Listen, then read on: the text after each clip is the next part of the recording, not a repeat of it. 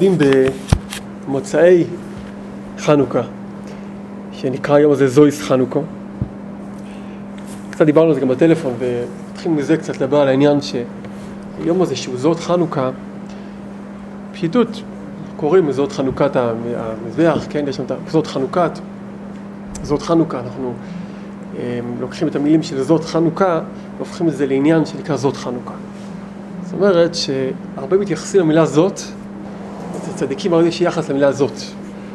וזה לא סתם קוראים זאת חנוכה בגלל שזה ככה אה, מתאים, אלא המילה זאת עצמה היא רבת משמעות, יש בה המון המון משמעות עמוקה, גם מבחינה קבלית, גם מבחינה, אה, סתם לחשוב אפילו מילה בעצמה כפשוטו, זאת, היא מילה עם הרבה משמעות. כי כל היידישקייט שלנו, כל עבודת השם, כל הרוחניות שלנו, על פי רוב מצוירת לנו כמשהו שהולך להגיע. זאת אומרת, אנחנו עובדים הרבה שנים כדי להיות צדיקים. אנחנו מחכים כל היום להגיע לשבת. אנחנו כל החיים מחכים לאיזה רוחניות כלשהי, שיום אחד אנחנו נזכה להגיע אליה. אנחנו מתפללים הרבה תפילות כדי יום אחד להתפלל תפילה כמו שצריך. אנחנו עושים הרבה התבודדויות כדי יום אחד להתבודד כמו שצריך. אף אחד כמעט לא אומר, אוקיי, זה החיים שלי, זה מה שאני רוצה. כולם יודעים שאנחנו או רחוקים מזה לגמרי חלילה, או נגיע, אבל תמיד זה נשמע, זה נמצא באיזשהו עתיד. ולכן, יש בחינה מסוימת, ועל זה אני רוצה קצת להתמקד בזה היום, שיש לנו מין התפזר, התפזרות שכזאת. בהרבה דברים אנחנו מאוד מפוזרים ומפורדים. המן הרשע שרוצה להגיד על עם ישראל שהוא רצה להוריד את חינם של עם ישראל בעיני אחשוורוש, הוא לא אמר הם בנדיטים, הם אוכלי חינם, גם את זה הוא אמר, אבל הוא לא בזה ביטא את זה, הוא אמר דבר אחד, הוא אמר, ישנו עם אחד מפורז ומפורד בין העמים בכל מדינות מלכותיך. ונוסף על זה, דתי המלך אינם עושים. אבל דבר ראשון, סימן, הדבר שהוא רצה איתו להגיד עם ישראל, זה הדבר שהוא, שצריכים לגרום לו להיות חלק מההיסטוריה, מפורד ומפוזר בין העמים. זאת אומרת, המן רואה את עם ישראל כסיפור כזה מפורז, כמו מין כזה קבוצה מפורדת ומפוזרת, והדבר הזה מפוזר, מפוזר ומפורד בין העמים, וזה מילת גנאי הכי גדולה שאפשר להגיד על עם, שמפורד ומפורד, מפור, מפוזר ומפורד, מפוזר ומפורד, אותו דבר גם מפורז, אבל מפורד ומפורד בין העמים, מפוזר ומפורד. גם הפיזור וגם הפירוד, שזה מה שאומר, הדבר הזה לא זה. יש בחינה שכל אחד, יש לו בחיים שלו, בהרגשה הרוחנית שלו, לפעמים הרגשה של מפורד ומפוזר. איך, מי, אין מי שלא מכיר את זה, את ההרגשה הזאת של מפורד ומפוזר. הוא עושה הרבה דברים טובים, אבל הם לא הופכים להיות חלק מדבר שלם. כל אחד, אני מאמין, מאמין אה, אה, מזדהה לחלוטין עם הקביעה הזאת, שהדבר הכי כואב שיש לנו בחיים, הכי כואב, מהדברים הכואבים ביותר, שאחראי להרבה כאבים, זה הפירוד הזה. אתם מכירים את ההרגשה של לשכוח על הניסים? קרה למישהו פעם? לשכוח על הניסים. מה הבעיה של לשכוח על הניסים? שאתה לא יכול להחזיר את זה. ביעלה ויבוא, צריך לחזור, אחוז בלילה, בבוקר צריך לחזור, במנחה צריך לחזור. אז אתה יודע שאתה צריך לחזור, אתה יכול לתקן את זה. ועל הניסים זו הרגשה נחסית כזאת, של איחרתי, וזהו, אתה לא יכול לחזור, זהו. כאילו, אין מה לעשות. ולפעמים מרגישים, כל אחד מכיר את זה, את הלשכוח על הניסים ברכת המזור, 18. וזה דומה להרבה דברים אחרים, להרבה סוגי שכחות אחרים, שאדם לפעמים שואל את עצמו, למה אני שוכח כל הזמן? למה אני שוכח? זה מבין הנקודה של לשכוח. יש הרגשה לא טובה כזאת, של אני לא, מה קורה, איפה אני נמצא בעולם, איפה, מה, מה עובר עליי? אנחנו מרגישים לפעמים בוד, בדרך כלל בודדים במערכה הזאת, זה הדפוק היחיד ששכח. כולם זוכרים, רק אתה שוכח את טען הניסים. כולם זוכרים, אתה שוכח את טען הניסים, אתה שוכח שהיום זה זין, בכלל זכרת, שכחת שהיום זה זאת חנוכה, שיש הרבה סגולות, אתה שומע את זה אחרי השקיע, את כל הסגולות של זאת חנוכה, למה לא ידעתי את זה לפני כן? שמתי לרשב"י ושכחתי את הפתילות. שכחתי את הפתילות, נכון, לשרוף, אוי, ישר שברת אותי. בדרך כלל פה מישהו אמר לי שהוא עושה סטרייפס אפטילס, ואני לא עשיתי סטרייפס אפטילס, אז כל החנוכה לך, אה, כל החנוכה. אומרים אצל חסידים שכל מה שעשו את חניקה זה שיהיה סטרייפס אפטילס. זה עשו את כל החניקה, שיהיה סטרייפס אפטילס. אז יש לנו הרבה פעמים הרגשה של, זה מפורד כזה. אדם מתפלל ל-18, מתחיל ברוך אתה השם, נזכר באמצע הברכה במילה אחת. הוא מבטיח לעצמו שיזכור, מהרגע הזה מתחיל להתחזק ולכוון בתפילה. מגיע לברכה השנייה, השלישית, הרביעית מתועדת איפשהו. הרביעית מתועדת שם, הוא נזכר בתח רונן שהוא כן צריך שכל קצת, הוא נזכר במילה אחת, עבדו שתנותיו עד ולמלשינים שם נזכר אפס מוידים, עושה שלום, עוד, עוד 18 עבר למחסן. זה לא הרגשה טובה. ואני לא חושב שיש מישהו פה שלא מכיר, שלא מכיר את ההרגשה הזאת. במיוחד כל מי שרוצה כן שהחיים שלו יהיו חיים טובים וחיים מלאים. הוא תמיד שואל את עצמו, אז מתי יבוא התאריך הזה? מתי אני אזכה ל... מתי אני אזכה לזה? ואני התבוננתי קצת בכאב הזה. הכאב העיקרי שיש לנו, שאנחנו מרגישים לפעמים אבודים כאלה. אבודים בתוך הרוחניות שלנו. אבודים בעבודת השם שלנו. אבודים בדף גמרא שלנו. אבודים ב- בליקוט המהר"ן שאנחנו לומדים. אבודים כאלה. אני מצליח לחב- להבין מילה אחת ועוד כמה מילים לא מבין. קורא שורה אחת, מרגיש כבר אני גיבור גדול, גמרתי כבר שורה אחת ברציפות, אני מבין את הגמרא. לא צריך פשוט אשתי, כבר מבין לבד, מבין כבר לבד, ברוך השם, ואז שורה אחר כך אתה מבין, וואי, איפה עכשיו, מה, מה הקשר לשורה הזאת עם השורה הקודמת, איפה עכשיו התקילו אותי. וגם אין זמן ללמוד כל כך, אתה לחוץ, אתה צריך להספיק מהר, אז אתה רץ החוצה ללמוד. טוחן את הגמרא איך שהוא אומר אצלך, זה לא היה לימוד, זה לא היה לימוד. אתה יוצא ליום, אחרי דף גמרא כזה מרוץ, דף גמרא מרוץ, שאתה לא זוכר ממנו כמה מילים כאלה שהתכסחת איתם, הסתכסכת איתם, שאתה לא מבין מה הם מתכוונים להגיד, וככה מתחיל את היום. והשמירת עיניים גם חלקית כזה, ורוצה יותר, יותר רצוף, ואתה אומר לעצמך, מה אני עושה פה, מה אני עושה פה, מה אני עושה פה? נתקע באיזה תחנה מרכזית, באיזה, באיזה מקום, באיזה פאנצ'ר, באיזה עניין, מה אני עושה פה, מה אני עושה פה? ולגודל האסון, שהמקום שאתה נתקעת בו, אתה, אין לך מוחין, פלא, אין לך מוחין שם. חשבת שתקע עם מוחין של בעל שם טוב, תראה ניצוצות באוויר ותמצא כל מיני, כפרים לגאול מניגונים עתיקים, ואתה מצאת לא כפרי לגאול מניגון עתיק. והרדיו שלה, של, ששמעת בדרך לא עשה לך את זה בכלל, וכל זה ביחד לא נותן לך הרגשה יותר מדי מרוממת. וככה, האדם פה עובר, אני גם מגזים קצת, סוג של רוחניות. מפוזרת כזאת, שהיה לך קצת טוב בבוקר, בצהריים עוד קצת טוב, בערב, אתמול היה טוב, אבל אתה לא מצליח לחבר את הטוב הזה, לא מצליח להתחבר לטוב הזה. מוכר או שאני סתם עושה לכם פה עכשיו סיפורי אלף לילה ולילה? זה מוכר באיזה מקום לכאורה, נכון? מוכר, לא מוכר, אה? עד לפני הרבה שנים, אתה יודע, לפני הרבה שנים, פעם אני זוכר את זה פעם, פעם, היום. מהסקר שלך זה כבר לא קורה. אה. עכשיו אני אומר את זה לכם, נו. אתה לא נותן כל כך הרבה, קורה, קורה. אנחנו נלמד משהו מעניין. דבר ראשון, בואו נתחיל בזה שכולם חושבים שהם בודדים בעניין הזה. זאת אומרת, לפעמים אדם מרגיש טוב מאוד, אדם לפעמים מרגיש טוב, היה לו רצף טוב, אשרי חלקו. אבל אז מגיע נקודה שבו מרגיש לא טוב. יכול להיות שבדרך כלל רבי שמעון בר יוחאי. בלי שבחנה מוקדמת הוא נסע רבי שמעון בר יוחאי. הוא תכנן שיהיה לו מוחין. וכמה אירועים קטנים גמרו לו את, הזאת, את הזאת חנוכה. שזה בלאגן, נתקענו והגענו רגע מאוחר והכל היה הפוך כזה, ואתה נכנס לתפילה מבולבל, מבולבל. אתה אומר, מה, מה, ריבונו של עולם, למה? מה, מה יש לך בתפילה הזאת? מה יש לך בתפילה הזאת? אני שואל אותך, מה יש לך? זה לא יפה התפילה הזאת, אני מוכן, מבטיח, זה לא יפה התפילה הזאת. תפילה לא יפה. היא לא יפה התפילה, לא מהירה לי, לי לא מהיר, בכלל אני רוצה כבר להיות אחרי, נתקע לי בתוך הפה המילים של התפילה, אבל זה מה שעובר, מוכר לכל אחד, לא, לא מסתדר, ואין לי את הלב, ואני לא עושה לך ולא רגיעות, וגם כעסתי, וגיליתי, מצאתי את עצמי במצב שאין לי פתאום ישיבה דעת. וזוג, יש כאלה דברים, לא? מוכר. אני מקווה שאני לא לבד במערכה. אז, אז, אז, אז זה מה שעובר על כל אחד. ואז אדם חושב שהוא נמצא במקום הדפוק הזה, והוא לא מסתדר, משהו לא טוב אצלו, משהו לא טוב אצלו, נכון, משהו לא טוב, משהו, אצל כולנו משהו צריך תיקון. אז מה אנחנו מחכים? מחכים לאיזה משהו אחר, רוחניות אחרת, לאיזה זמן אחר, אולי תקופה אחרת, ימים יותר... עזוב, עכשיו זה לא אני. כשאני אהיה אני, אז יהיה שווה, עכשיו זה לא אני. עכשיו זה לא אני. עכשיו זה לא אני. עכשיו, נישן זיך, אני לא עכשיו בתוך עצמי, אני צריך לחכות לחזור לפוקוס, אני אכנס למויכין, אני אהיה בחזרה משם. דווקא הזמנים האלה, כמו שנגלה, אין זמנים שזה אתה כמו הזמנים האלה, שזה אתה, בעצמך. מתי שטוב, זה הקדוש ברוך הוא עושה לך ניסים, מסדר לך רמזורים ירוקים, פותח לך שערים, מזמין לך דפים שמובנים לך, ישיבה דעת, מוריד לך וורטים לתוך המוח, אנשים מחייכים לך ברחוב, זה הקדוש ברוך הוא. פתאום אתה מוצא את עצמך, זה אתה, וולקאם, הגעת, זה אתה, מיסטר. אז למה הקדוש ברוך הוא ברא את הדבר הזה? כי פה יש לך הזדמנות לעשות משהו באמת אישי שלך לחלוטין. אם לא תמאס בעצמך בזמן הזה, לא תמאס ולא תבזה את הנקודה שלך, תוכל לעשות משהו מיוחד. אבל בשביל זה צריכים להבין שיש לנו פה איזה כלי, ואני רוצה לדבר עליו קצת, איזה, איזה נקודה מסוימת שצריכים לחיות איתה, כדי לחיות את זה אחרת לגמרי את מה שדיברנו עליו. אם אנחנו נשים לב, החוויה, ההרגשה הזאת של הפירוד, קשורה תמיד לדינים ולצד הלא טוב. כי ריבוי דברים ניכר דווקא מתי שמשהו לא טוב.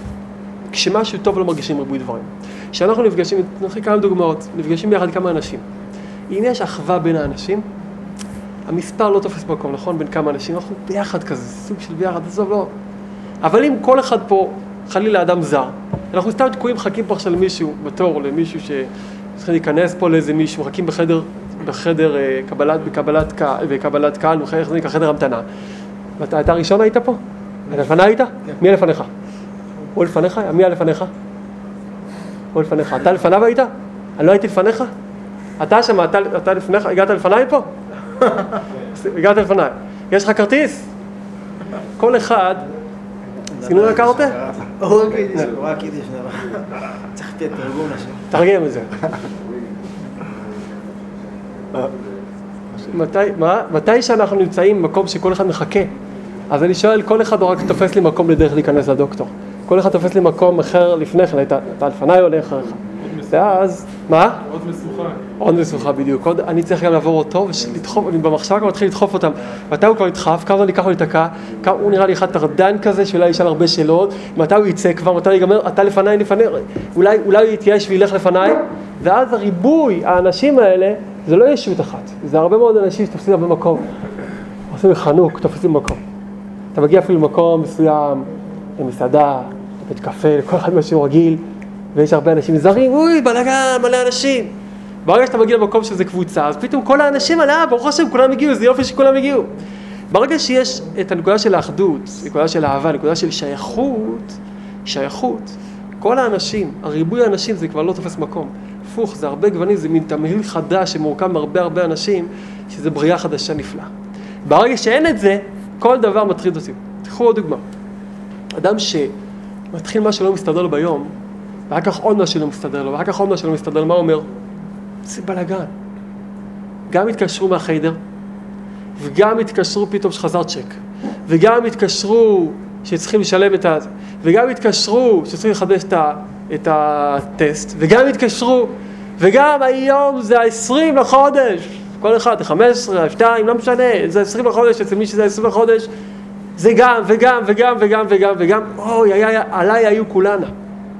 אבל אם, ואותו דבר זה, זה בעצם הציור שלא מסתדר, אבל ברגע שקורה לך הרבה דברים טובים, צריך לעשות אבוידה, זה אבוידה שלו ידועה להגיד, גם קיבלתי את זה, וגם קיבלתי את זה, וגם קרה לי ככה, וגם קרה לי ככה, כמו שאמר, איזה ניסים, אבל אתה לא מרגיש את זה ככה, אתה מרגיש כמשהו טוב, כללי קורה פה. אתה צריך לעצור, להגיד, בוא נודה על זה, כמו שאני מודה על הדבר, כמו שאני מתלונן על דברים הרעים, אני אתחיל לפרט את זה, גם קרה לי ככה טוב, גם זה יסתדר, גם זה יסתדר, אתה לא מבחין בפירוט. בעל שמחה שמקבל את האורחים שלו. הוא לא אומר, איך אני אסתדר פה עם כולם? גם הוא מגיע, גם מגיע מזל טוב, גם מגיע מזל טוב, הוא אומר לכולם ביחד, תופס שלוש ידיים ביחד, אומר להם, מזל טוב, מזל טוב, מזל טוב, לא הוא מסתכל ככה מרחוק, עם איזה, הוא אומר, הוא מסתדר עם כל המרחב כולו, כי זה שמחה. אבל אם כולם מגיעים לבקש עכשיו, זה אחד שעכשיו נותן שירות, וכולם מתלוננים, שיגעתם אותי, אני לא מסוגל, אני בן אדם אחד, כמה אתם יכולים ביחד? הוא לא יכול להתייחס לכולם ביחד. מה ההבדל? ברגע שכל, שיש דינים, ויש פירוט, אז כל אחד רוצה את הנקודה שלו, לנשוך, לקחת, לנשוך, לקחת, אז מרגיש כל הכלבים באים לנשוך אותי.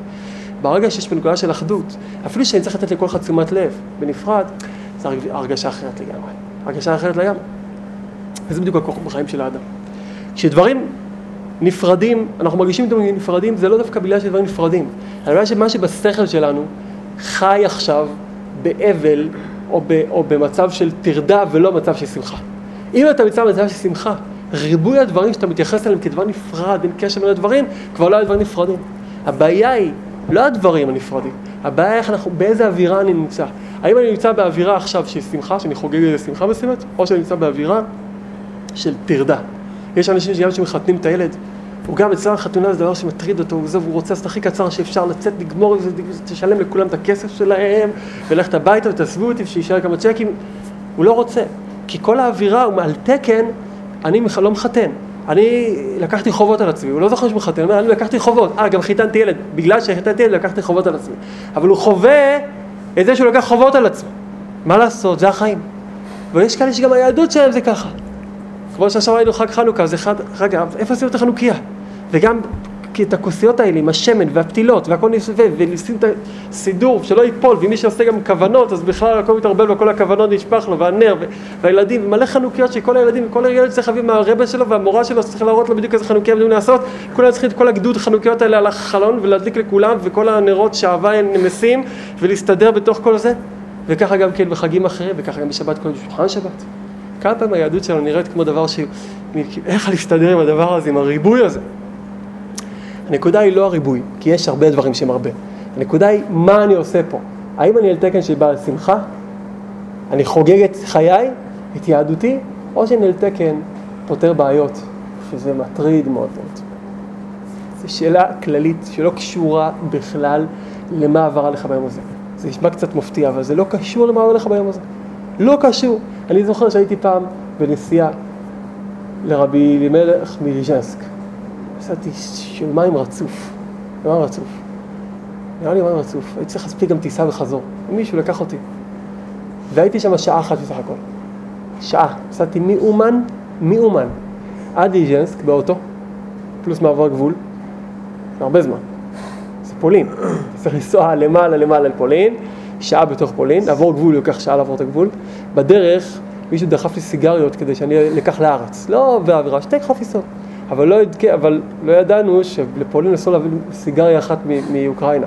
להעביר סיגריה אסור לך. כשהגעתי לעבר הגבול, שאלו אותי, יש לך סיגריות? אמרתי, לא, כאילו אמרתי, מה, זה לא כמו בארץ, מותר שתי פקטים. לא רציתי שזה בעיה. אמרו לי, בסדר, לא, לא, בוא נפתח בתחום, רציתי שתי פקטים, אמרו לי, אתה חוזר אחורה.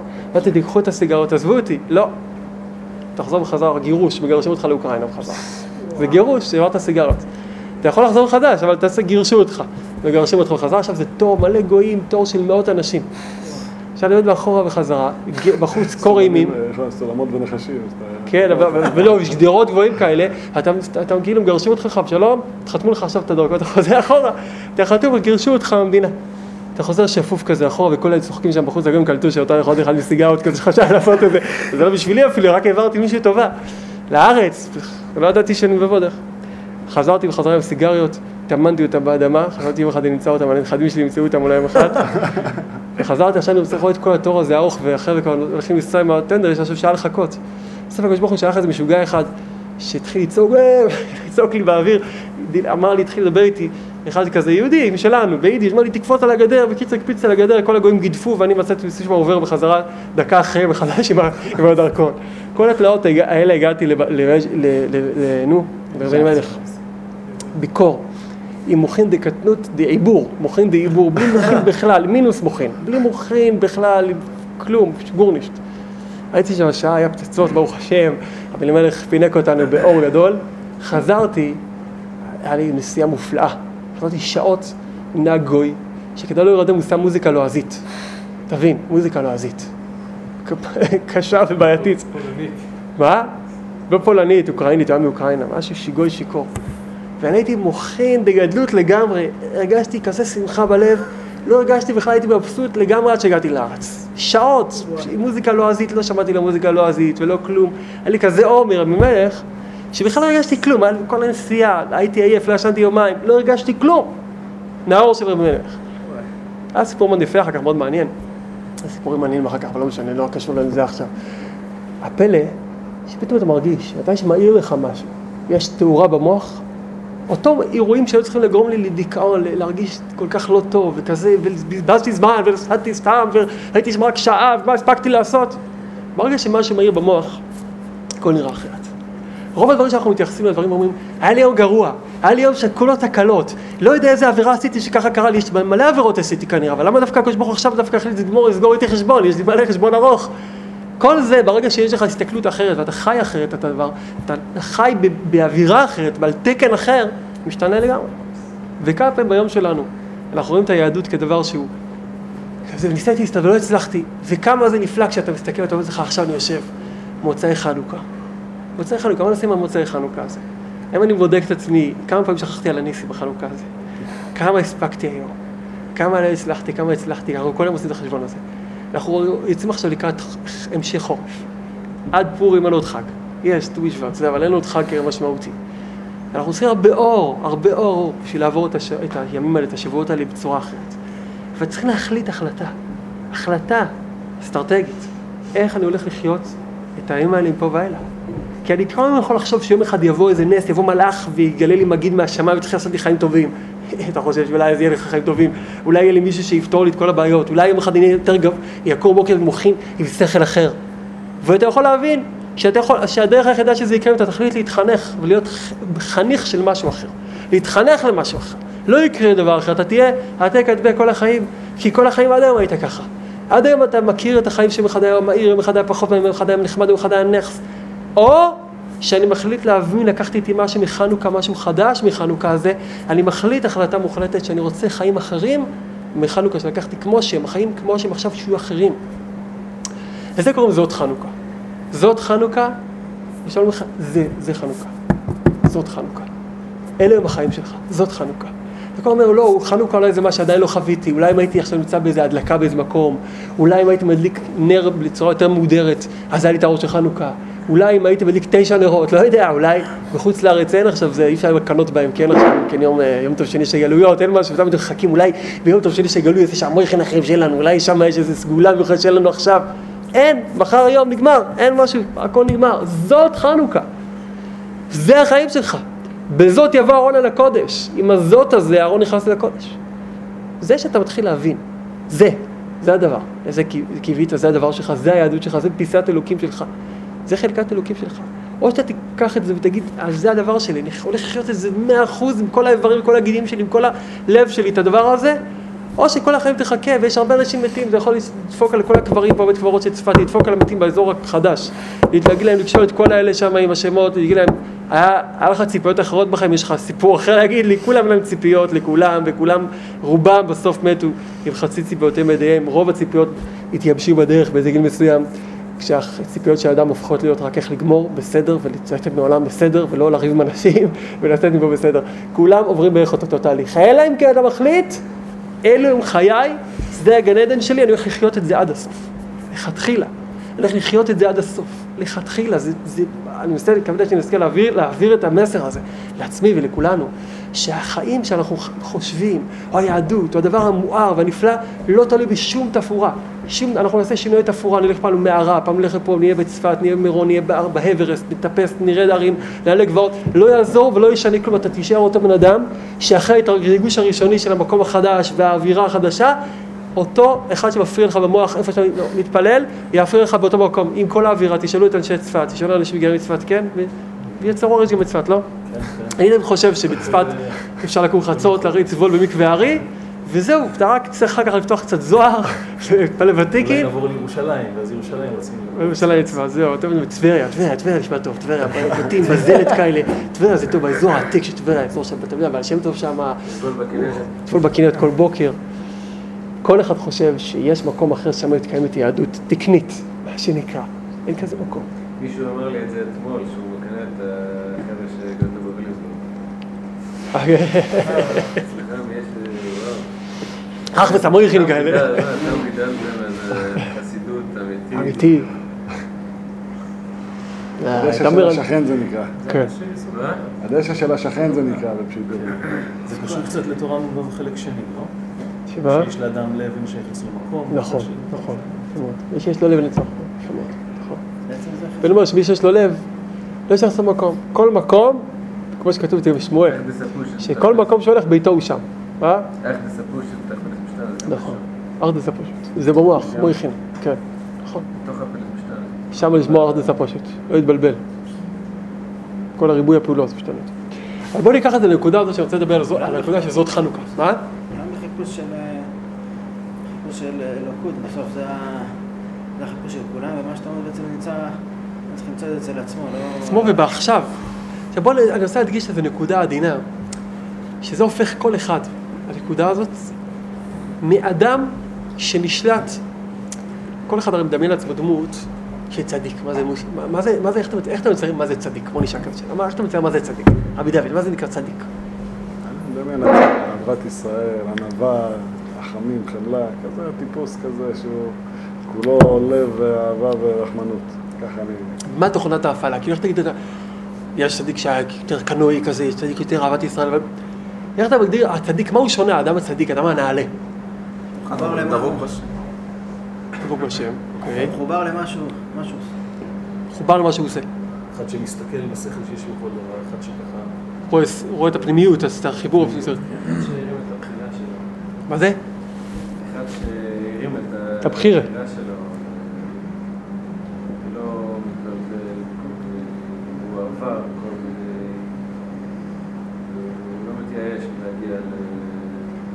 רואים יותר, יותר נעלים, יותר גבוהים, טעים, וגם... גם למקומות אחרים. כן, להיות קשור עם כולם, ומחשב על כולם. לא מפחד, כאילו, מה... לא. כן, כל ה... לא להיות מופרש, לא להיות... אה, נפרד, כן. אה, מחובר. הוא אומר, שהתגבר על הכל והצליח לשאת את הכל, כאילו, את כולם, בצורה כזאת או אחרת. כמו שכתוב על משה, שהיה סוג זה שיכול לשאת, לסבול את הכל. מוקם למטה, כאילו, ו... אה? יש איזה הגדרה, משהו, זה נראה? לא יודע, תגיד, זה הנשמה אומרת, אנחנו לא יודעים, אנחנו מדברים ביחד, אני גם לא יודע מה אני אומר. הכל יוצא, אנחנו הכל ביחד יוצא משהו כזה. טוב. מה? טוב. טוב. טוב לכל. טוב לכל. כולם בעצם אומרים אה, כמה וכמה היבטים של דבר טיפוס אחד. אני לא יכול להתיימר להגיד איזו אמירה שכוללת את זה, אבל יש איזה משהו שנורא נוגע בכל מה שכולם אמרו פה, שזה יוצא מכל דברי כולם, שהצדיק, בשונה מכל אחד אחר, רוב האנשים שהם לא הצדיק, הם נשלטים על ידי המקרים. נשלטים על ידי המקרים. זה קשור למה שאמרתם שהוא לא טוב, כי הוא כל הזמן בכעס, נשלט כל הזמן, נמצא באווירה לא טובה. או בזה שהוא מתנזר מאנשים, כי הוא נשלט, אז הוא לא יכול, הוא כל הזמן מרגיש שדברים שולטים בו, מישהו מכניס אותו, זה כועס.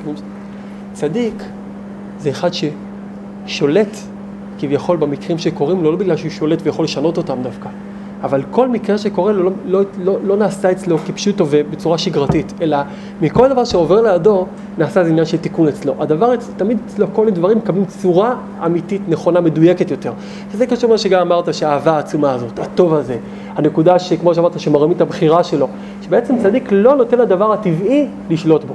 הוא חי במציאות שהדברים שמגיעים לאזור שלו, אתה מרגיש הרגשה של תיקון, מי שמתקן את הדברים פה. זה בדיוק כמו שאתה נמצא במצב שתראה הרבה אנשים יושבים ככה ביחד, כולם בנאחס כזה, מקטרים, ויש אחד, אפילו שהוא לא צדיק, אבל אותו אחד מנסה לסדר את העניין, משמח אנשים, יושב, אפילו שהוא לא צדיק, אבל הוא פועל בנקודה של צדיק, כן? כולם יושבים ככה מקטרים, למה מקטרים? כי המצב לא נעים, כי האוטובוס איחר, כי חמש אוטובוסים עברו ולא עצרו. ויש לך אחד בתחנה, שאומר מילה טובה, ש... האדם הזה אתה מסמן אותו, תשמע, משהו לא, לא שגרתי אצלו. אני אתן לך דוגמה של אדם שהוא לא צדיק הדור, אבל אדם שיש לו מודעות קצת אחרת של צדיקות. יושבים קבוצת אנשים, מרגישים לא נעים, לא טוב. כל אחד אומר ככה, כל אחד מפליל להגדיר כמה המצב לא נעים. ואחד סתם שותק בשתיקה רועמת שאומרת במקומו את כל מה שהוא רוצה להגיד. ויש פתאום אחד כזה, שמחלק לחבר'ה שתייה, ושמח, ו... לא, איפה, אתה שואל את עצמך ישר, מה, מה הסיפור שלו? מה הסיפור שלו? איפה הוא יונק? אז או שהוא מאוד שמח בגלל איזה סיבה, אז יש לו אור מסוים עכשיו, או שיש איזה נקודה. צדיק חי ככה 24 שעות ובכל מיני זירות, שכל אדם שקוראים אצלו, למרות שהוא חי באותו עולם כמונו, יש לו איזה סוד, כמו שאמרו פה, מסתכל בשכל שבכל דבר. הוא חי עם נקודה יותר פנימית, יש לו משמעות. כל המילים שנגיד, מגיעים לאותה נקודה. מה שהשם מנסה להגיד, שגם אנחנו, יש לנו מקום של בחירה, בכל מצב שבו אנחנו נפגשים, האם להמשיך להיות האדם הרגיל, או להיכנס למודעות של צדיק. לא שאני צדיק, אבל מודעות, להתחבר למודעות של צדיקים. בכל רגע שאתה בחירה. איפה זה מגיע לידי ביטוי בעיקר? כשאתה נמצא במקום, או בזמן, שכמו שתיארנו לפני כן, הפירוד הזה, פיזור הזה, פיזור הנפש, פיזור הלב, פיזור האירועים. מה אתה עושה עם הפיזור הזה? מה אתה עושה עם הפיזור הזה? בוא נגיד עכשיו אתה נכנס למינכן, וכבר מגיע שקיעה, אתה לא יכול, אין לך מוחין, אתה מרגיש לא טוב, המעיים הפוכות, בוא נגיד תוספת, אז אתה מרגיש לא טוב, מקיש כס וזה, והמוח לא מסודר במקום, כל אחד כואב ראש, עייף כזה, עייף כזה. מה אתה עושה עם עצמך עכשיו? מה אתה עושה עם הרגע הזה? מה אתה עושה עם, האווירה הזאת? מה אתה עושה עם זה? יש, מה? בדיוק היה לי שבת, היה לי כזה כאב בטן שקמתי מנוחה עם כל האוכל, בדיוק במנחה. אה, אמרתי, אין ברירה, מה נעשה? מה אני אעשה עם זה זה? המצב, עם זה מה זה? נתפלל. לא עכשיו. סיך דס. הזכרתי בדיבור שלך, אחר. הזכרתי בדיבור שלך בסדנה בשבת, השבת עליה.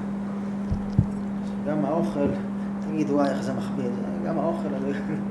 לא יודע, כאילו לא נעבור את ההלכה, כאילו נגיד את כל התפילה, זה, אבל זה לדקלם לא אותה, התפילה. לדקלם אותה, אה? לדקלם אותה.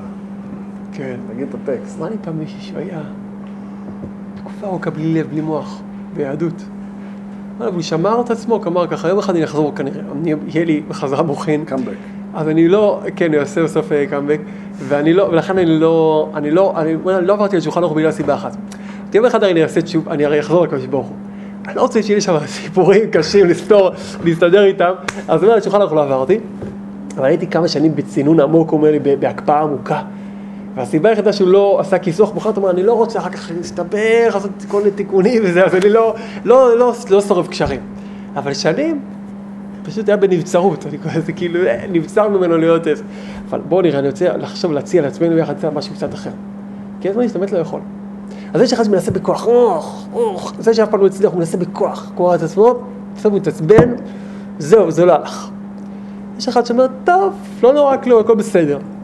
יש אחד שהוא כועס, יורד על עצמו פשוט, אומר, טוב, תשמע, אני יודע, אתה לא מוצלח, אתה לא יכול, כזה, כזה, מכיר אותך כבר, זה בלי מוח, בלי לב, אתה יודע מה, כזה, חושב על כל הרוג הלך, מגיע למירון, חושב על הרוג הלך, ישר הרוג הלך. מה יש לך מהרוג הלך האלה? חושב על הרוג הלך, חושב על הכוס תה, כבר אתה רוצה להתעייף, כבר אתה חוזרים על זה, כבר מחפש מיקום נוח, אומר שתי פרקי טילים, פותר עצמך, עזוב, כאילו בהתחלה אתה מתחיל בטון העצבני, איך אני גומר את כל הספר טילים. לא הולך, חושב על הרוג הלך. עכשיו יש לך חצי ראש, רוג הלך חצי ראש ספר טילים שלם, באמצע אתה מבולבל, אומר, מי יתנני עבר קרונה, עופה, לאיזה מקום. ואתה אומר, אז מה יש לי? מי אני? אני, אני בסדר, לא בסדר, מה אני? יש משהו אחר קצת.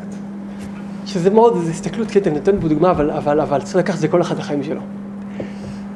היהודי שמחובר לעבודת השם באמת, למודעות של צדיקים, למודעות של אדם שעוסק בעבודה פנימית, רוחנית, בדרך הצדיקים האמיתיים, שרבנו רצה מאיתנו, מה שבעל שם טוב רצה. הוא יהודי שאומר לעצמו, המצב הזה כמו שאני חווה אותו עכשיו, המצב שאני מרגיש אותו עכשיו, זה ממש לא מה שאני קורא לו, שזה נקרא המצב שלי, אני, אני, השגרה שלי, זה אני. זה שרטוט של חורבן העולם, ככה נראה חורבן העולם. זה חלק מהתיקון, זה חורבן העולם, זה השבירת הכלים, זה, זה הציור, ככה זה נראה. אני הובאתי הנה כדי לחולל שינוי מסוים במצב הזה. שינוי, לא יודע כמה מה השינוי, הבאתי, הובאתי הנה למצב הזה. זה לא אני, זה לא שם המשפחה שלי, מה אתה רואה כלל? זה השם המשפחה שלי, זה על הדלת, זה השם המשפחה שלי, זה, ככה זה נראה. עם כל הנאצדיסים העקומים האלה, השם הזה, זה השם המשפחה שלי, ככה אני נקרא, ככה השבט של הבית שלנו, זה השלט, נאחס, לא נעים לי. זה, אני לפעמים קצת מתעלם על עצמי, אבל זה השלט, זה השלט, אני מדבר דברים בטלים. אני לא מצליח, לא זוכר על הניסים, אני לא זוכר על לב ויבוא. אני האיש הזה שלא זוכר על לב ויבוא, תמיד לא זוכר על לב ויבוא. אני האיש הזה לא זוכר אף פעם מה, מה הימים בעומר, כמה ימים, צריך תמיד לשאול מישהו, מה, מה המספר הימים לעומר? עכשיו, לא, אתמול לא שכחתי, כן שכחתי.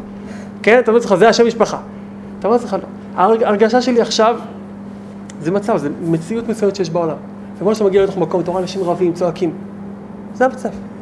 אני הובאתי הנה, רק בשביל הדבר הזה, כדי להביא פה איזה אור של תיקון.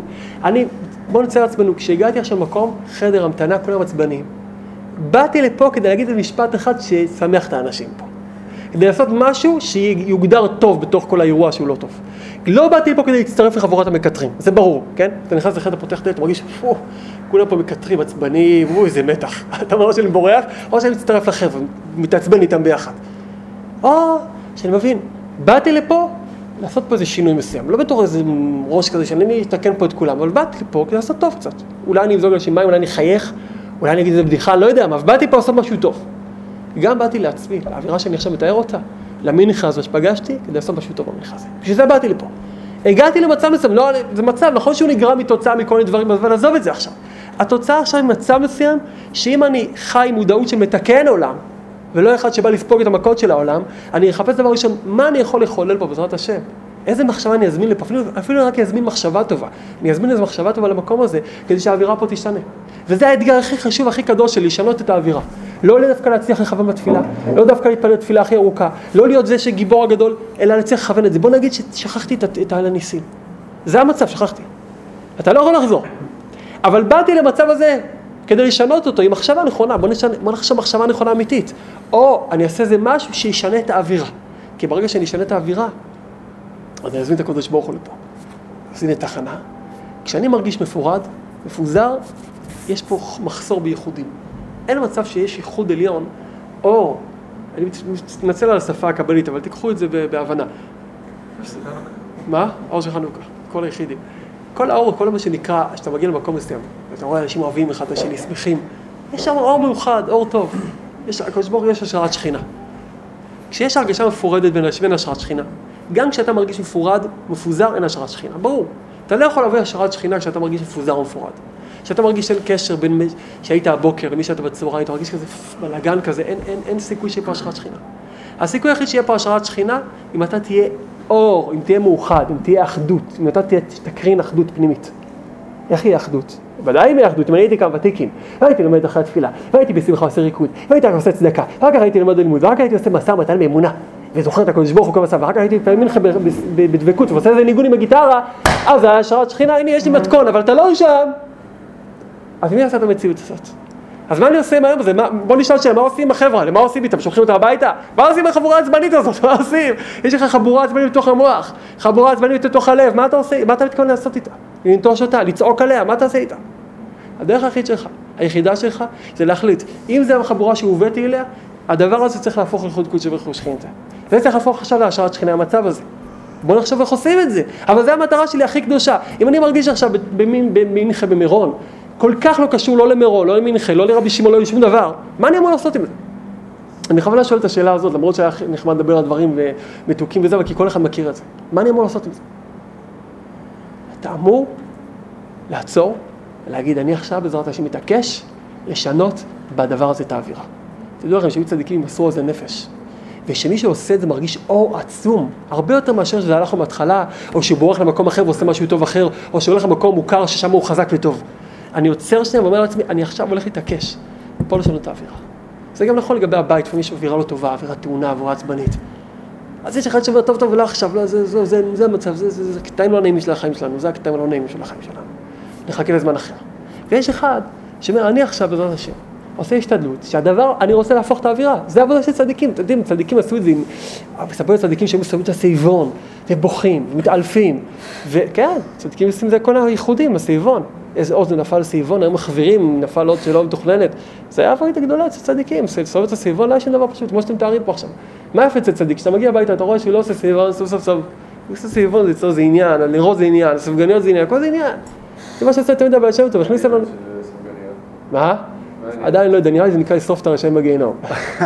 אומרים שזה... לשרוף את הרשעים בגיהנום. תטגן את הרשעים. זה דמתה, זה דונט, כן. דמתה דינם, זה ריבה, זה רפתת ריבה. אה, יפה. אמרו זה גם סופגניה, סוף. סוף גן עדן. אה, זה כזה. וגם אומרים אה, סופגניה... אה, איזה כוונות יצא. סופיה. לא חסר. שגם לי רבינוביץ', כן, הוא כן. עושה את זה, עכשיו קיבלתי, הבנתי את זה, כן. לא הבנתי את זה, מה- כן, צדיקים היה... יש מקובל, אני למדתי אצלו, עובדים לי רבינוביץ'. נפגשתי איתו. שמה הוא עושה? הוא מספר את הסביבונים, בכיות נוראות. ממש. רק יש לא עובדים הבנתי את במיוחד. כן. פעם. היו צדיקים שהיו פשוט מתעלפים עושים? וחזות אלוקים היו אז. היה אבוידה גדולה מאוד בזה, כל האותיות. קשור למה שכתוב בסיקה סלן? נבדל... כי אז גם שם יש זה נפלא יותר, אבל יש שיחה עצומה על זה. גם קשור. נבדל, זה. שמה ש... שהכל אחד מתהפך. כן.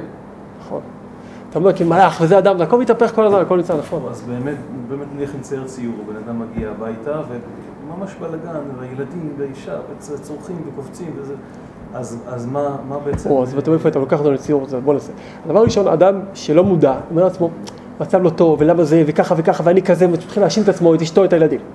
הילדים האלה, למה זה, למה זה ככה אצלי? ואז מתחיל להיזכר בכל הבתים שזה כן כאילו נראה לו טוב, וסיפורי צדיקים, ולמה אצלי זה לא סיפורי צדיקים, במיוחד חנוכה.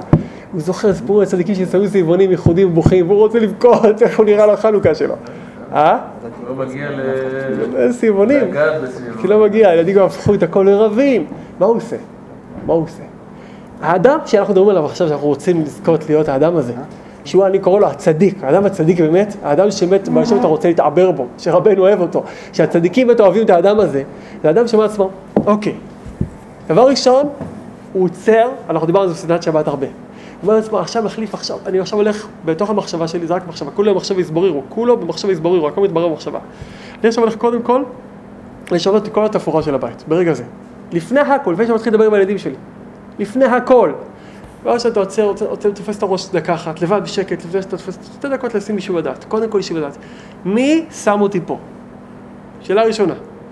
מי שם אותי פה? שאלה של יהודי מאמין, פשוט מי שם אותי פה? עזוב את כל מי שגר, הקדוש ברוך הוא. מי מחיה את כל המצב הזה? מי מחיה את המצב הזה? תפסיק עם הכפירה שאתה לא יודע להיות מחנך, תפסיק עם הכפירה שאתה הכנסת הרגלים שבגלל שאתה צועק אז הילדים גם צועקים, תפסיק עם הכפירה שבגלל שאתה, זה הגנים שלכם, זה לא יודע, לכן כל הילדים נראים ככה ולכן בגלל ש... תפסיק עם הכפירה הזאת. מי מחיה את המצב הסקנדלי הזה עכשיו? מי מחיה אותו? מי נופח בזה רוח חיים? מי? מי? קודש ברוך הוא, בוא נגיד פשוט, יהודי עכשיו אומרים יהודי שלא פסיכולוג, יהודי עכשיו ש... פסיכולוג דקדושה מה שנקרא, יהודי שלוקח את עבודת השם, את המחשבה למקום קדוש, ודבר, לא נגד פסיכולוגים, אני אומר, מקום נכון, מקום מתקן, לא מקום של, של רק בוחן מה הבעיות, מתקן את העולם. מה, מי עשה את זה? קודש ברוך הוא, מי שם אותי פה? קודש ברוך הוא, וולקאם, אני עכשיו נמצא פה עכשיו בזירה אלוקית, זה עכשיו, אני רואה מולי עכשיו כוונות הרשש, בהנפשה, בהנפשה, שאותיות. מתחברים, מתפוצצים, מת- עפים, הכל אורות. מבחינתי, כל הילדים האלה, כל אחד יש בו נשמה, נשמה זה חלק כל כמה, זה לא פחות מאות בסידור של הרשש, לא פחות. ילד כזה לא פחות מאות בסידור הרשש, למה פחות? יש שם נשמה אלוקית מפעמת בו. הכל פה זה אותיות, דבר ראשון. אל תתבלבל, זה לא הופך אותך משוגע. דבר ראשון, כי לפני כן היית משוגע, מרוב לחץ. דבר ראשון, כל מה שקורה פה, תחת שליטה. אבא שלי עבד בתעשייה האווירית בכל מיני דברים רגישים. אז אני אומר שהיו מגיעים מדינות זרות, עובדים שם על כל מיני... זהו, זה היה להם קודים פנימיים, מתי שהמצב היה גמור, היה להם איזה טעות לפעמים, אז הם כותבים, שולחים הודעות מוצפנות אחד לשני, הישראלים ביניהם. אז היו שולחים הודעה שהם רוצים להגיד שהכל לא בשליטה, אומרים באנגלית, שיש under control, לא יודע, אז. אז, יש, כאילו- אז הם אומרים את זה כאילו הכל בשליטה, והתכוונו להגיד הכל לא בשליטה, כאילו להגיד ביניהם שלא ידעו הממונים שם שיש משהו בעיה אצלם, אז אומרים כאילו הכל בשליטה, בעצם הכוונה הכל לא בשליטה. אז אני אומר הכל, הכל דבר ראשון תחת שליטה. תחת שליטה זה נקרא שהכל בהנחיית השם יתברך. זה דבר ראשון. דבר ראשון, הציור הזה כמו שהוא עכשיו, המנורה שנשפכה לי. זה שאין לי ראש, זה שאני מרגיש עייף, זה שכל זה יתחבר ביחד למקשה אחת, דבר ראשון זה שליטה. שליטה, שליטה. זה דבר ראשון שליטה. זה עושה הכל פה דבר ראשון תחת שליטה. עכשיו אני אומר לעצמי, בוא נראה מה אני עושה. אבל דבר ראשון, הכל תחת שליטה, הכל הקדוש ברוך הוא עושה. מבחינתי עכשיו, אני מגדיר את התפקיד שלי. התפקיד שלי זה לא לחנך, כמו שבדרך כלל אומרים, לא להיות האבא הכי מוצלח, לא להיות האדם הכי סמכותי באזור, אני צריך להיות סמכותי ככה, למה אני צריך להיות סמכותי? אני לא, לא צריך להיות סמכותי, למה צריך להיות סמכותי? אני רק מעצבן את עצמי. והילדים יותר מורדים בי, אז מה, מה יהיה פה? עכשיו אני, לא התפקיד שלי להיות סמכותי, התפקיד שלי להביא לפה השראת השכינה. זה התפקיד שלי, זה התפקיד שלי, פשוט. אחר כך נראה את כל הטכניקות החינוכיות. דבר ראשון, התפקיד שלי להביא פה השראת השכינה. וכרגע אני ממקד את עצמי. הדבר הכי קדוש והכי יקר שאני יכול לעשות עכשיו, ממה שקורה לי בבית, זה להצליח להכניס פה השראת שכינה. אין דבר יותר יקר מבחינתי. גם אם הנרות יחכו, גם אם הכל יחכה. אני כרגע, כל זה לא חלילה וחס בעיה הלכתית. אני כרגע, עבודה, זה העבודה שלי. אולי אני בעבירה אותי, אשלם בידם מתחיל לנגן ניגון. פתאום נראה שמנגן ניגון בישוב הדעת. פתאום יש שקט, פתאום אתה תעשה לה שפתאום יש שקט מוחלט, פתאום כולם, אה, מה קרה לאבא, השתגע, מה קרה לו, מה מנגן ניגון עכשיו? לא, מפעיל מפעיל מוזיקה. מה זה? או לא- מפעיל מוזיקה ומתחיל להרקיד את כולם על כורחם. לוקח את הילדים, אלה שרבים אחד בשני, מרקיד אותם על כורחם. את מרקיד אותם על... כן. לא משנה לא מה. גם לא לעשות כלום, אם אתה לא עושה כלום. זאת אומרת, אולי להישאר בשלב הראשון זה של לדעת שהשם מנהיג את זה, וזהו. אם אתה יכול, שוב, זה נקרא מה שרבי נתן אומר. כל מה שהבאת. מהסופר כן. נמצא ליד הדלת, זה גם טוב, זה גם וצריכים אבל ל- יפה, אז אנחנו פעם דיברנו על זה, שיש לפעמים שרבי נתן אומר מפורש את זה, שיבטל עצמו איזה שעה. אחד העצות לבלבולים גדולים, כמו שאתה אומר. כרגע אני בנבצרות, אני קורא לזה, אני מדבר על זה חידלון, הסדנאות, חידלון. חידלון, חידלון, הקדוש. כרגע אני כאילו יוצא מהסיפור, ואני עובר למצב של צפייה. לא שאני צופה את זה בחוץ, אני כרגע מסתכל מהרבה שם, הוא עושה מנהל את העולם, אני מבחינתי נמצא עכשיו במין מין התרחשות רוחנית לחלוטין, כיוון שאני לא יודע את הייחודים של הפעולה הזאת, אני לא עושה אותה. היו אצל צדיקים, אני אומר לכם בכוונה את השפה הזאת, כי תיקחו את זה טוב, לפעמים במצבים קשים, צריכים להשתמש עם זה. כן, מצווה, זה אווירת... ה- היו צדיקים שהיו עושים פעולות, הם לא יודעים את הייחודים שלהם. היו צדיקים שאמרו להם למה הוא לא הרים את היד, כי הוא לא יודע את הייחוד בשביל להרים את היד. מישהו הספר לצדיק שאף פעם לא שמעו אותו עושה אפצ'י, אף פעם לא לא התעטש, זה לא- לא הגיוני, לא שמעו אותו אף פעם עושה את זה. שיערו בגלל שהוא פשוט לא יודע את הייחודים של זה, או שבגלל שהוא עושה אפצ'י אז הוא לא יכול לזכור את השם באותו רגע, אז הוא לא עושה אפצ'י. לא, לא צריך לצחוק, היו צדיקים ששלטו בעצמם באופן מוחלט. עכשיו אנחנו לא כאלה, אנחנו ממש לא כאלה, אנחנו לשחק את המשחק הזה כדי לא להיות גם כן בצד השני. מה זה נקרא? כיוון שאני לא יודע את הייחודים של לצרוח בעצבים, אז זה לא צרוח בעצבים. אם הייתי יודע איך לעבוד את השם ולצרוח בעצבים, הייתי צורח בעצבים. כיוון שאני לא יודע איך לעבוד עם זה את השם, אני כרגע לא חייב להיות שם. נכון שיגידו לך, תהיה בן אדם, תתערב, תראה איך הילדים נראים, תראה מה הם עושים. אתה לא צריך להיות אפאתי. תגיד, אני רואה, שנינו רואים, כיוון שאני לא יכול לעשות עכשיו משהו, אז בוא נסתכל ביחד מהצד הזה, בוא ניתן לזה. היום זה כבר הפך לשיטה אה, חינוכית הדבר הזה, אבל, אבל אנחנו יודעים את זה לפני כן. רבנו מדבר גם בכיוון הזה. אל תתערב יותר מדי הרבה. במיוחד שאתה לא יודע מה לעשות, אל תתערב. שב, אם אתה תהיה בן אדם, הרבה יותר סיכויים שהאווירה שלך תהיה אווירה של בן אדם. תחשוב שאתה הגרעין של אבוקדו, אם הגרעין טוב, כל אבוקדו טוב. אתה הגרעין של המשפחה עכשיו. אם הגרעין לא רקוב, הפרי גם לא רקוב. כשאתה נהיה כולך בעצבים, כל הדבר נהיה עצבים. אבל אם אתה מתחיל להגיד לך, תשמע, אני לא יכול לטפ- לטפל בזה. אני גם לא יכול לטפל בעצמי, להגיד אם אני אבא טוב, לא אבא טוב, אני... עזוב את זה, עכשיו אני לא יכול עכשיו לשפוט את עצמי בכלל, אני לא שם. כרגע העבודה הכי קדושה שלי, של לשמור את הבית מקדש שלי, בתוך הלב, בתוך המוח, או שאני נמצ- נמצ- במצב של חידלון, או מצב של ניגון, או מתחיל לרקוד, אם אתה יכול. העיקר זה, התפקיד שלי עכשיו זה לא לשנות, לא לחנך, אלא להביא פה השראת שכינה. ברגע שאתה חי עם מודעות כזאת, ודאי שהגישה שלך, דבר ראשון, אתה מגיע מנקודה של עליונה. יכול להיות מסכן כזה שהבית שלו דפוק, הבית של הילדים שלו מושמעים, ולהתחיל מנקודה כל כך נמוכה, דבר ראשון, פתאום? אני באתי פה כמתקן עולם, הנחיתו אותי לתוך הזירה, לסדר אותה. אז מה אני צריך לקחת ללב שהזירה נראית כל כך גרועה? זה לא קשור, מה שהיה אתמול, עשיתי תשובה, אני אעשה תשובה, אבל זה לא קשור. מה שקורה עכשיו פה, זה דבר שבאתי רק כדי להכניס פה השראת שכינה. אותו דבר נעשה העתק הדבק למה שקורה בתוך הנפש פנימה. שאתה מרגיש שאתה מתחבר למצב מסוים, לא מחובר, לא מחובר, מפוזר. העבודה שלך זה לחבר, לחבר, איך אפשר לחבר? אם תמצא דבר אחד שמגדיר את כל מה שאתה, אתה כולך מחובר. כאן האווירה שלנו, שמרגישים מה הקשר בין מה שרץ לפני כן לפה, מה, מה, כל בלאגן. מה יכול לתת לך נחמה אמיתית? אם פתאום היית, אני משתמש פעם במשל, הזה, אני רוצה גם לקחת אותו לפה. אם היית מגיע לצדיק כזה ואומר לך פתאום, מה אני אסביר לך מה קרה פה? מה אני אסביר לך? אתה רוצה שאני אסביר לך? בוא נדליק פה איזה שמן קדוש, ואיזה יין קדוש, ועכשיו אספר לך מה קרה פה. זה שהטעה אותך בדרך לפה וסיפר לך סיפורים, ולכן הגעת מכיוון ההפוך, הוא גלגול של זה שלפני שני דורות היה ככה וככה ואתה אותו גלגול שלו, וזה שהיית כנסת, כי יש שם איזה חלק שייך לנשמה שלך שהיית צריך זה להיות שם, אז היית צריך לתקן את המקום הזה, ושם היה לך רוח הקדוש ברוך הוא שהיית בתוך המקום הזה, פתאום אתה רואה איזה קשר מכל האירועים, אתה אומר, אה, בסדר, אם זה העולם, זה היה תחת השגחה, אני בסדר. יש הרבה סיפורים על הארי הקדוש שמספר למישהי שפה אשתו נפטרה וזה זה מלות, שמע, זה היה גלגול, אה, בסדר, ניחמתני רבי, אם, יש, אם זה מתוכנן. אז אתה, עד שלא יבוא הארי הקדוש ויספר לך, אתה לא יכול להיות רגוע, אתה לא יכול להאמין שזה הכל מתוכנן. כמו החתן והכלה שם, שהוא מת באמצע המשתה של כן. כן, לא ברגע שיש לך משמעות. עכשיו בוא ניקח את זה בצורה יותר פשוטה, פחות רוחנית, יותר פשוט. יש קשר מכל מה שקורה איתנו. זה אחד המתיקויות שאדם לפעמים זוכה לעשות את זה ביהדות טובה. פתאום מעיר לו משהו כמו ברק כזה. אז כאילו אתה אומר, או, באמצע העיר, אולי פתאום רואה את הכביש, את השביל, הוא רואה פתאום שה... זאת אומרת, אני פעם נסעתי במקום חשוך מאוד, לא היה תאורה, נכנסתי במסלול נגדי בטעות. מסלול נגדי. עכשיו, אני יודע שיש שם, בכביש הזה צריך להיות מחלף. אני לא רואה את המחלף. היה חושך מצרים. לא פה בארץ, חושך מצרים. אתה, זה, נו- זאת הרגשה נוראית, אתה פשוט נמצא על הכביש. אתה לא יודע איפה לנסוע. אתה צריך איזה ברק של לראות את המחלף, איפה לנסוע. היה איזה נס שעבר איזה משאית עם אור וראיתי פתאום שיש מחלף באזור. אז שעליתי עליו, זה פחד, אתה לא יודע אם אתה נוסע על הכביש הנגדי. חושך! אתה נמצא במקום הנכון, אתה לא נמצא בשום מקום, אתה מרגיש שאתה נמצא ביער אבוד, אפילו שאתה נמצא על הכביש. אתה יכול לנסוע בכביש הנגדי, אתה יכול לעלות במקום, אתה יכול ליפול מההר. ברגע שיש אור, זה היה מפחיד מאוד, זה היה אמצע הלילה חושך, חורף, שלג, ואתה לא רואה את המחלף.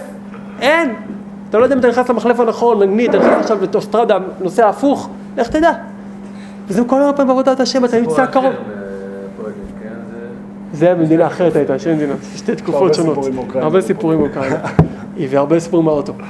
אבל מה שאני אומר זה... זה- אז הרעיון הוא כזה, שאתה לפעמים נמצא במקום שבו יש לך מנחה לידך, התבודדות לידך, מה לי פה קרוב, ציצית עליך, תפילין, ואתה הולך לקבל סקילה מכולם ביחד, וכל הולך ליפול לך על הראש התפילין, מפה, והטלית, וטח, טח, חונקים אותך עם הטלית, דופקים לך את התפילין בראש, ואתה לא מצליח להגיע לשום מקום, למה? כי חושך. מה זה אור? רגע אחד שנופל לך בראש מחשבה הגיונית, שפויה, אמיתית, שמגיעה ממקום אמיתי וטהור, ולא מתוך העץ הרע שמתחפש עכשיו לאיזה צדיק גדול, אלא ממקום קדוש. אתה אומר לך, רגע, בסדר, שנייה, רגע. מה אני עושה כל הזמן? מה, מה אני עושה כל היום? מה אני מודאג כל היום? מאיפה אני נוסע? לאיפה אני חוזר? החיים שלי הם רצף של חיפוש הקדוש ברוך הוא. פעם אמר לי איזה חבר, וממש החיה אותי במצב כזה שהייתי... החיה אותי ממש, אמר לי, תחשוב על הסדר יום שלך. תגיד לי, מה אתה אם לא אחד שמחפש את הקדוש ברוך הוא כל הזמן? אתה מנסה להתפלל בכוונה לא מצליח, אבל אתה מנסה לא מצליח, מנסה להתפלל בכוונה לא מצליח, מנסה להתפלל בכוונה לא מצליח. אתה מנסה לשמור עיניים, מנסה לשמור עיניים, מנסה לשמור, אתה מנסה לדבר לעניין, אתה מנסה לדבר לעניין, מנסה לדבר לעניין, עושה כל הזמן, מה אתה עושה? אתה מחפש את השם כל היום, אתה מחפש את השם. זה הקשר בין הדברים. פה חיפשתי את השם, פה חיפשתי לחשוב כמו, כמו שפה חיפשתי, פה טעיתי וחיפשתי כל הזמן. זה הקשר. במקום לחיות עם מה שיצא ולא יצא, תחיה עם הברק הזה של מה אני מחפש. זה מה שאני מחפש, זה שיר השירים, גם בשיר השירים. יסלח לי בבקשה השם. עושה שמחה בלב. שיר השירים. מה אני רוצה, כאילו, רצונות. רצונות מבקש, מה שאומר, מבקשי זה לא אחד שמצא, מבקש. איפה הוא נמצא? תגיד לי איפה הוא גר. לא הסמטאות פה. איפה מגיעים לסרטת אבואב? תלך ישר, הלכתי ישר. איך מגיעים לסרטת אבואב? תעלה חזרה אחורה, הלכתי אחורה. איך לסרטת אבואב? למעלה, למטה, ימינה, שמאלה, טה טה טה טה טה טה טה טה טה טה אבל זה רב- מה, ואני מכיר פה את המקום, אני עוד מכיר את המקום, מכיר די טוב את המקום הזה, בגלל שאתה שומע כל כך הרבה הדרכות, אתה מתבלבל, אתה כבר לא מאמין לעצמך. כל אחד מכיר את זה בחיים, עבודת השם שלו. ואנחנו חושבים שיום אחד יבוא איזה מדריך רוחני שיפול לנו מהשמיים ויגיד לי, עכשיו נפתח לך את האור. נכון, צריכים מדריך, צריכים- אור של צדיקים. אבל מה הצדיק הזה רוצה בעיקר ממך? שאתה תהפוך לאדם שבמקום לחטוף את הבומבות של החיים, הוא אדם שחי במודעות שמתקן עולם. אני אומר, זה דבר ראשון, הגעתי למקום, למה באתי למקום הזה? רק כדי להביא פה השראת שכינה. למה אני מרגיש את ההרגשה הזאת? רק כדי להפוך אותה לאור. זאת אומרת, במקום מצב שבו אני מפוזר ואין קשר בין האירועים, מה שאני עושה, אני מתחיל לחיות במצב של דבר ראשון למצוא את הקשר. לא דווקא אני צריך לעשות סיבה. הקשר הוא שאני אדם שמחפש את השם שאף אחד לא יבלבל אותי. בוא נעבור, נחזור למנחה הזה שדיברנו עליה, המנחה האומללה הזאת. אז במקום להגיד, אני אצליח לכוון, לא מצליח לכוון, בוא נעשה משהו אחר. תעזוב שנייה, אתה מצליח לכוון, לא מצליח לכוון, זה לא מעניין עכשיו אף אחד. אנחנו יודעים שאתה לא מצליח לכוון, בסדר. יודעים שאתה חושב שאתה מצליח, מתי שהולך לך טוב קצת. עזוב עכשיו, זה דמיונות, שתיהם דמיונות. כבר יודעים, מכירים סיפורים מצדיקים שאמרו שאף פעם אדם לא יודע מתי הוא עושה נחת רוח להשם מתי לא. כמו הסיפור המפורסם תמיד, תמיד החויזה, מה אגיד? החויזה. שליל הסדר הראשון, המויכי דגלדוס לא ראה אם הוא לא רוצה להסתכל, וליל הסדר שני על הפנים והוא נשק אותו. לא שצריכים תמיד על הפנים, הנקודה היא, אתה לא יודע איפה מתי אתה עושה נחת רוח להשם, אתה לא, אין לך שום מושג. ראיתי שיחה של רב אושר פריינד, עכשיו, ארוכה, לוקחת שיחה מאוד יפה, מאוד, מאוד מזעזעת, התקופה הזאת. הוא אומר, מאוד חזק, שאדם חי לעולם אי אפשר לדעת אם הוא צדיק או רשע. אי אפשר לדעת. כן, אבל הוא מחדד, מרחיב את זה מאוד חזק, והוא מתאר את זה בצורה מזעזעת. כי אדם לא יודע עצמו, אני רשע, אני... מה אתה יודע? אני הייתי הכי טוב, מי אומר לך שזה הכי טוב? דבר אחד אתה יודע, אם אתה רוצה את הקדוש ברוך הוא, מצב שלך, ברוך השם טוב, אתה רוצה את השם. תחזור לבסיס הזה. כשאתה עומד במנחה, זה מבולבל אותי, שאלתי לך, מה אני רוצה פה עכשיו? מה אני רוצה? מה אני רוצה? בדרך כלל כשאתה מרגיש לא טוב, אתה רוצה את השם. כשאדם מרגיש לא טוב, הוא רוצה את השם. נכון? תביא לי תסביר לי מה, מה פה רוחני, מה פה, למה זה עובר עליי. פתאום הוא רוצה את השם. כשהולך אתה אומר, וואו, הולך טוב. ואז יש שאלה אם הוא רוצה את השם.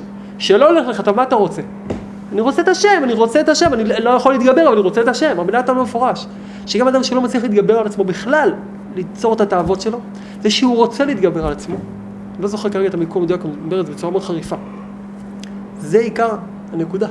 כשאתה רוצה, אתה נמצא בקטגוריה אחרת לגמרי. כי אם אתה תנצח את היצר, אם הקדוש ברוך הוא לא עוזרו, הוא לא יכול. יכול להיות שכרגע אחד סייעת לזה.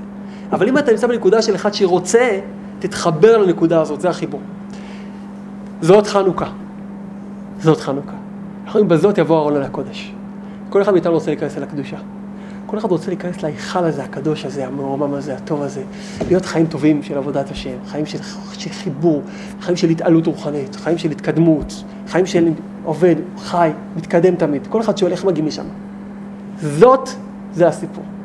אנחנו תמיד חושבים, מה יהיה הדבר שהביא אותי לעבודת השם? תן לי איזה חזק, וורד חזק, משהו פצצתי, פצצתי, פצצתי ומעלה, משהו שייתן לי זעזוע מוח, שאני יכול לספר את זה לכל השכונה, להגיד לכולם שכל מי שישמע את זה יזדעזע, עד כן נשמע טוב, מהחיזוק הנורא. איזה מכתב של רבי נתן שלא הודפס עד היום, עכשיו מצאו בעתיקות, משהו חזק, פצ- פצצת עולם. איזה דיבור חדש שלא שמענו משדורות קודמים על הגן עדן, על הגיהנום, משהו מיוחד, מרגש. מכתב מרבנו, תורה שרבנו עדיין לא לא ראינו שם. נתן, שיש לו שיחות שהיו מבטלות להם את הבחירה. את הבחירה, לא איפה הסליחות? לא רוצה. איפה הסליחות שביטלו את הבחירה? תן לי איזה שיחה. מה? איפה, נו, איזה, תביא, תביא, דברים עסיסיים, דברים עסיסיים. האמת שהדברים האלה הסתם לא השמטות. לחזק אותנו, כי אחרת היינו כן רואים אותם. דברים ששייכים לתת לבן, אנחנו לא, אין לנו כלים אליהם, דווקא בגלל שלא יכול לחזק אותנו. מה שהתחזק התגלה. הנקודה היא שאדם פתאום מבין זאת. כתוב שלעתיד לבא כל הצדיקים יגידו, זה השם קיווינו לו. יעשו מעגל ויעשו זה. כל הצדיקים כל החיים חיפשו אותם את הקדוש ברוך הוא. עדיין לא הגעתי, כל הצדיקים עדיין לא הגעתי. פתאום בתחנה האחרונה כולם יגידו, עשו מעגל, פתאום כולם פגשו. כולם, איך ייווצר מעגל של כל הצדיקים? כל אחד יבוא מתוך הסמטה שלו, פתאום כולם יפגשו ביחד, עשו מעגל, אה, שלום, עשו ריקוד ביחד. ייפגשו ביחד בנקודת מרכז, כולם- את אותו דבר, רבינו אומר, כל הצדיקים יושבים בעיגול. כולם מחפשים, בסוף הגיעו לנקודה אחת. אז כולם יגידו ביחד, אתה יודע, זה כזה כמו איזה מין כזה, תתאר לך כמו משהו כזה, סרט כזה, כולם ביחד מצביעים על הנקודת מרכז, כולם מחפשים, בסוף כולם, נקודת מרכז, זה השם. מה זה זה השם? הדבר הזה שראיתי אותו כל יום מול העיניים, הכוס, התפילין, הבוקר שלי, הצהריים שלי, זה, זה השם, זה היה השם כל הזמן. זה השם קיווינו לו, זה הדבר שקיווינו לו, זה זה כל הזמן היה, ריבונו של עולם, זה זה. אתה מבין, אתה מכיר, פתאום פוגש מישהו ברחוב, אתה אומר לו, איך מגיעים למישהו הזה והזה? אומר לך, בוא נראה לך, אתה נכנס הביתה, אומר לך, זה אני, זה אני, כמו סיפור מחפץ חיים, הוא נוסע איתו ברכבת, דבר איתו, בסוף הוא רואה שזה החפץ חיים בעצמו. אתה נוסע עם הקדוש ברוך הוא ברכבת של הגלות, אתה נרדם לו לכתף. שואל אותו, מה השעה? אומר לך, "זה- זה השעה. זה לא איפה הקדוש ברוך הוא אומר, גם לא לחפש אותו. תמשיך להירדם הלאה, נוסע ברכבת של הגלות, נוסע הלאה. הקדוש ברוך הוא יושב לידך, אתה נרדם לו על הכתף. קם שואל אותו, תגיד, אתה מכיר, אתה יודע איפה הקדוש ברוך הוא נמצא? גם לא מחפש אותו. ממשיך הלאה, עובר עוד. בסוף אתה בתח- ביחד בתחנת אורז, זה הקדוש ברוך הוא. אתה אומר, זה הקדוש ברוך הוא, לו, אז למה הגלות? הייתי איתך כל הזמן. כי לא הבנת, גולם. לא הבנת שזה השם. אומרים לך, תפתח את העיניים. זאת אומרת שגם אדם שרוצה להגיע לאיזה משהו מסוים, כל אחד צריך, אנחנו רוצים להגיע, לפגוש את המלך בהיכל, להוציא את השכינה מהגלות. אבל איך תוציא אותה אם אתה לא מזהה שזה היא? אנחנו צריכים להוציא את השכינה, לא צריכים להשאיר את אותו מצב. אבל להבין שהשכינה נמצאת בבית שלך, בוא נחדד את זה. כשאנחנו מנסים לתקן, אתה יודע, להעלות את השכינה מהגלות, לעשות דברים גדולים, זה כמו אותו אחד שמתארים המגידים, שהוא קם חצות בדרך הוא רץ, והגלה של התינוק מתהפכת, והשכן מתעורר, וכל השכונה הוא רוצה להגיד סליחות. רק הוא רוצה להגיד סליחות ליהודי מסכן, הוא מצא את הגרביים, הוא צעק וכעס, וכל השכנים התעוררו, והילדים התעוררו, ועשה לעצמו, צריך לעשות הרבה סליחות עכשיו על הסליחות הזה. כמה פעמים אדם מחפש את הרוחניות ודוחף הצידה את את כל השכינה, את כל גילוי השכינה בדרך להגיע לשכינה. כמה פעמים אדם מרגיש, זה לא, זה לא זה, זה עדיין לא זה, זה לא זה, זה לא זה, מתי נגיע, מתי נגיע למירון, מתי נגיע למקום, מתי נגיע למקום ששמה, לציון, לציון, לא. להסתער על הציון. להגיע לציון, להגיע לרבנו, להגיע, לס... להגיע לסדר שלי, לסדר, להגיע ליישוב הדעת, להגיע להיות צדיק. כל הדרך מלאה בגילוי השכינה. כל הדרך זה ניצוצות קדושים. תגיע ליעד שלך ותיקח איתך בדרך את כל מה שיש לך בדרך, אל תשאיר את זה בדרך, אל תבעט בזה. יש, זה הנקודה של דחיקת השעה. זאת, זאת השכינה. כל מי שנגע בה הסתבך, גם צדיקים. אפילו משה רבנו דחק, כביכול כדי לגאול את עם ישראל. אבל אנחנו עד היום, בגלל ה... לא בגללו, בגללו, בגללנו, בגלל הלחץ של עם ישראל, לכן כתוב שזה פגע אפילו בדעתו הנקייה, כמו שהולד כותב, במוחנו הצלולים של משה רבנו, הלחץ שלנו כביכול גרם לו לעשות דחיקת השעה. אותו דבר הרבה צדיקים אחרים. אדם הראשון, כמה פעמים אנחנו דוחקים את. את השעה, השעה זה נקראת השכינה, את הזאת, את הדבר הזה, אומרים לך, זאת, זה הגברת, זה הדבר, זה פה, זה הדבר, פה השכינה נמצאת. פתח את העיניים. בואו ניקח את זה איתנו, אני אומר, חנוכה זה חג של חינוך. החינוך הכי גדול, פתח כבר את העיניים. המחנכים הכי הטובים ביותר, לימדו את התלמידים לא ספר תיאוריה. בואו תפתחו את העיניים. קראתי פעם תיאור שלך שתהיה, אתה מלמד את המחנך שלו, המורה שלו למתמטיקה, שהיה מתגאון, שלא למד את המתמטיקה מתוך הספר, הוא למד את המתמטיקה מתוך החיים. הוא זוכר נוסחאות מורכבות עד היום בגיל מבוגר, מדהימות, רק בגלל שהוא לימד אותם פשוט את המתמטיקה בתוך המציאות, הוא צייר להם ציורים, דיבר איתם מציאותית, לא, לא תיאוריות. אנחנו צריכים לדבר ככה על עבודת השם, על הקדוש ברוך הוא. להפסיק לצייר את זה כמשהו תיאורטי, אני רוצה להגיע לשם. אפילו הכיסופים נשארו, כאילו, כיסופים, מתגעגעים, למה אתה מתגעגע? תתגעגע, אבל תתגעגע במציאות שלך עכשיו. מה זה יהודי מתגעגע? יהודי שתקוע במקום פקק. הוא לא יכול ללמוד תורה כי הוא צריך להחזיק בהגה. והוא לא יכול לעשות שום דבר. ואין לו שום מישהו יודעת, והוא אומר, אני עכשיו יודע שהקדוש ברוך הוא פה, ומהרצון שלי ללמוד, רבנו אומר שנכתבים ספרים למעלה. כי אני עכשיו נמצא בדו שיח כזה עם הקדוש ברוך הוא שאני רוצה ללמוד ולא מצליח. וזה היהדות, זה הקדוש ברוך הוא בורא. ורק ככה אתה יכול לעלות מדרגה לדרגה. זה לי כזאת חנוכה. כל הנרות שהדלקת, שמונה ימים, אתה מסתכל על חנוכיה, אתה אומר, זה חנוכיה מלאה. אמרתי לעצמי, תראו איזה יופי. אנחנו כל הזמן מדליקים נר אחד. זה היה סיפור ארוך, להדליק על שמונה, שמונה נרות. נר, כל יום רק נר אחד. פתאום זה עף, ביום הראשון זה נראה הרבה זמן, ביום שני, שלישי זה מתחיל לטוס. פתאום אתה נמצא בשמונה ימים, מילאנו, גמרנו שמונה ימים, חנוכיה מלאה, אתה אומר, אם ככה הייתי מחשיב את היהדות שלי, היה לי, מה זה חנוכיה מלאה? היה לי גלריה של חנוכיות. כי אני כל הזמן עושה עוד קצת, עוד קצת, עוד קצת, עוד קצת, עוד קצת משהו, עוד קצת מתחזק, ואני חי חיים מצוינים, למה זה לא מתחבר לי? כי אני לא פותח את העיניים לראות שזה הכל חנוכיה אחת. היום קצת השתדלתי, מחר גם, אבל זה לא קשור. זה כן קשור, זה הכל אותו חנוכיה. זה מצטבר, החיים מצטברים. שנזכה לזאת, להיות ממוקדים, ולהבין שכל החיים שלנו כפי שהם, זה אלוקות. זה הקדוש ברוך הוא רוצה. וכשאתה תפתח את העיניים, תראה פתאום שיש לך כל מיני רמזים מהקדוש ברוך הוא, איך לעבוד השם פה, פורטים יפים, חיות, סייעתא דשמיא, מפגשים איתו פתאום מהשגחה פרטית. מי שמתחיל לשים את האצבע שלו על משהו מסוים, מתחיל לראות ששם מגיע שפע. שפע רוחני, אתה מתחיל להגיד, אנחנו נעשה, כמו שעכשיו אמר דוד על הסיפור הזה, אתה יכול להגיד, נעשה נסיעה, לא נעשה נסיעה. יבוא או לא יבוא. אתה אומר, זה הנסיעה, זה אנחנו עושים. זה האוטו שייסע. פתאום מגיע אנשים, אתה אומר, זה הדבר שיהיה. אתה רושם את הצ'ק, הקדוש ברוך הוא חייב לחתום עליו. תרשום את הצ'ק. תרשום את הצ'ק על עצמך, תרשום את הצ'ק הרוחני, תגיד, אני רוצה, זה, אתה רואה יום ראשון, זה השבת שלי, זה שולחן השבת שלי. זה, זה הכתובת, כן, אגב, זה הכתובת, פה תשלח את האורות, פה, אני הולך להיות, אני, אני לא מואס בשולחן, זה הילדים שלי פה, יודעים, זה אני רוצה, זה הילדים, אני מקבל את זה, זה היהדות שלי עכשיו. זה הגיע בדיוק 20, היה צריך 50. מה זה? שזה הגיע בדיוק 20, היה צריך 50. אה, יפה. זה גם הקדמה לשיר אותם. כן, כן, כן. ככה אתה מרוויח את שיעורך. בוא, הנה, תראה, יש לנו עשרה. אני חשבתי על אתה רואה מה זה, זה? בדיוק עשרה. השכנה השרויה? כן. כל- איך זה אומר המשפט? כל כל בעשרה. בעשור יש שכנת שכנה, כל בשתיגו, כל שתיים יש, אבל בעשרה יש השרת שכנה ממש מלאה. עד כדי כך שאין קליפות. כלומר, בדרך כלל צריכים להיזהר מקליפות. כשיש עשרה אין פחד מקליפות. ככה כתוב, כשיש עשרה זה כמו שבס. כשיש עשרה ביחד שמתוועדים, אין קליפות, אין אין רשות להתקרב. כתוב שאם עשרה אנשים שחפשו אחד את הקדוש ברוך הוא, משיח יבוא. לך תדע אם לא עשינו קירוב, ברור שעשינו קירוב בגאולה. לא, משיח זה משהו כזה. זה, מה זה משיח? תגיד לי מה זה משיח? זה כל אלה שהפסיקו להגיד, שלהסיח את הדעת משיח שהוא יבוא משם. תגיד, זה, משיח, אנחנו רוצים להביא גאולה. מה זה גאולה? שתתחיל לשים לב שהקדוש ברוך הוא נמצא פה, שהשכינה פה. כל עשרה אנשים ביחד, למה זה, יש השראת שכינה על כל עשרה? כי יש לנו עשר ספירות. תמיד, שלא לך ברחוב יש תמיד עשר ספירות, יש 200 ספירות. הבעיה שכל אחד לא מחובר אחד לשני, יש כתר, הוא לכם כתר, זה לכם חוכמה. זה לכם בינה, אתה לא רואה קשר בין הדברים. כשעשרה נפגשים ביחד, כבר רבינו אומר שתמיד כשיש עשרה יש ייצוג מלא של כל הדברים. פתאום מסתכלים אחד על השני, אומרים, רגע, בעצם זה כל המציאות.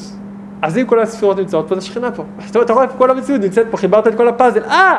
אז בעצם זה השראת שכינה, פתאום יש עשרה שמסכימים ביחד, מסכימים? שזה השראת שכינה? מסכימים. מסכימים. מסכימים. מסכימים, מסכימים, זהו, מסכימים, כולם מסכימים. ברגע שיש הסכמה משותפת, אז סגרת, אין לאיפה לברוח. ברגע שכל אחד לא מסכים, אתה אומר, אולי לא, אולי השכינה שם, אולי היא שם, אז היא הולכת. אבל אם אתם כולם מסכימים שהיא פה, אז היא חייבת להיות פה, כי כל העשר ספירות, כל העשר מאמרות הסכימו. אין לך, אין אפשרות אחרת, סגרת את כל הקופה. זה, מצאנו, מצאנו, מצאנו, מצאנו. זה הנקודה של מניין. אחרי אפשר לעשות מניין. כן.